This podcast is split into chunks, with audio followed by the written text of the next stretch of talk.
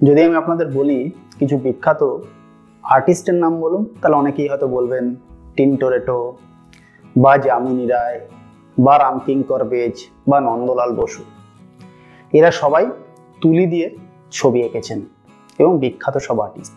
কিন্তু ছবি কি শুধুই তুলি দিয়েই আঁকা সম্ভব, নাকি আরও অন্য কিছু দিয়েও ছবি আঁকা সম্ভব? আমি আজকে যে বই নিয়ে কথা বলব, সে বই পড়ে আমার মনে হয়েছে ছবি ক্যামেরা দিয়েও আঁকা সম্ভব। হ্যাঁ সেক্ষেত্রে আপনার ওয়াটার কালার অয়েল পেন্টিং বা পেন্সিল স্কেচ এগুলো থাকবে না, মাধ্যমটা বদলে যাবে। মাধ্যম হবে আলো, ছায়া বা এখনকার ডিজিটাল হলো মেমোরি অথবা আগেকার রিল কিন্তু ছবি, ক্যামেরা দিয়ে আঁকা সম্ভব।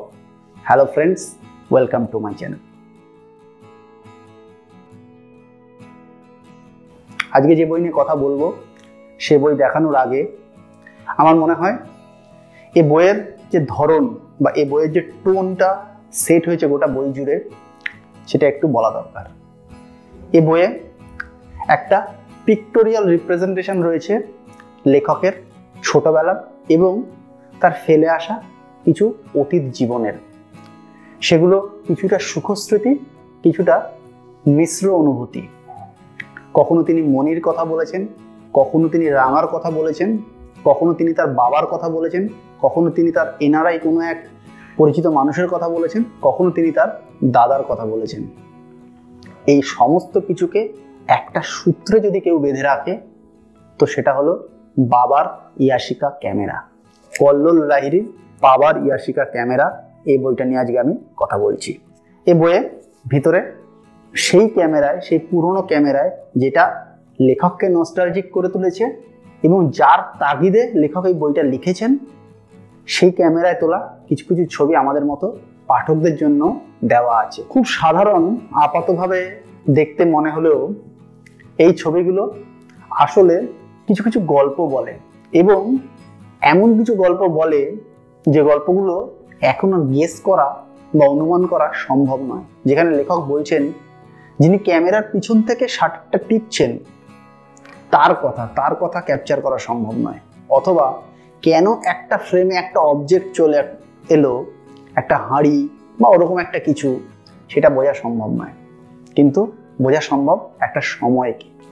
একটা সময়কে এই ক্যামেরা দিয়ে ধরার চেষ্টা হয়েছে। দেশভাগের পরে ছিন্নমূল এক পরিবার যখন এই দেশটাকে নিজের দেশ আস্তে আস্তে ভাবতে শুরু করেছে এবং এই পশ্চিম বাংলায় আস্তে আস্তে থিতু হতে শুরু করেছে তাদের কথা বলা হচ্ছে এবং সেই বলা কথা যে ডকুমেন্ট করছে সে হচ্ছে সেই ইয়াশিকা ক্যামেরা। পুরোনো দিনের এখনকার ডিজিটাল ক্যামেরা নয়। বই পড়ে জানতে পারলাম, লেখক সব ছবিকে পুনরুদ্ধার করতে পারেননি, কারণ সেই ল্যাবও আর নেই, সেই অন্ধকার রুমও আর নেই। কিন্তু কিছুটা তিনি পুনরুদ্ধার করতে পেরেছেন।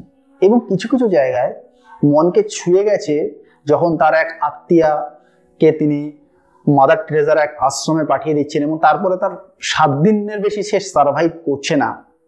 বা তার এক বয়োজ্যেষ্ঠা ঠাকুমা যে এদেশে এসে আর সেভাবে কোনো কিছুরই দায়িত্ব নেননি, তার কারণ হতে পারে এই দেশটাকে সে নিজের বলে ঠিক ভিতর থেকে ভাবতে পারেননি। এই ধরনের কিছু কিছু ব্যাপার এই বইয়ে ভীষণ ভিতরটাকে ছুঁয়ে গেছে। কিন্তু মাথায় রাখবেন এটা কোনো দাঙ্গা হাঙ্গামার কথা বলেনি।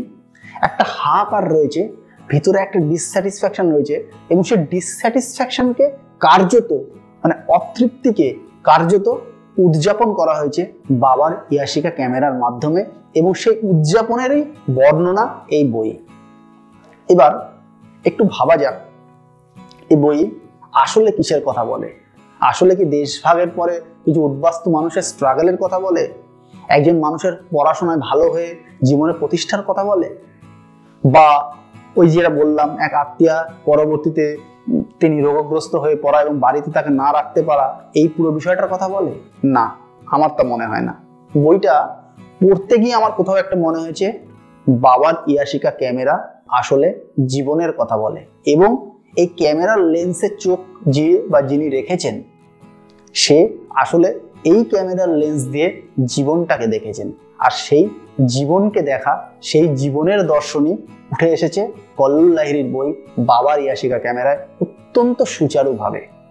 কল্লোল লাহিরির আরও একটা সুপারহিট বই নিয়ে আমি ভিডিও বানিয়েছি, ইন্দুবালা ভাতের হোটেল। সেটাও এরকমই একটা অন্য অ্যাঙ্গেল, অন্য ব্যাগেজ, বাংলাদেশে ফেলে আসা এক নারীর ব্যাগেজ আমাদেরকে বলছে। সেই ভিডিওর লিঙ্ক এই মুহূর্তে আপনাদের সামনে ডেসক্রিপশনে চলে এসছে। আপনারা দেখতে পারেন, আশা করি ভালো লাগবে। এই ভিডিও ভালো লাগলে একটা থামস আপ দিয়ে দেবেন। চ্যানেল ভালো লাগলে অবশ্যই সাবস্ক্রাইব করে নেবেন। দেখা হবে পরের ভিডিওতে। টাটা।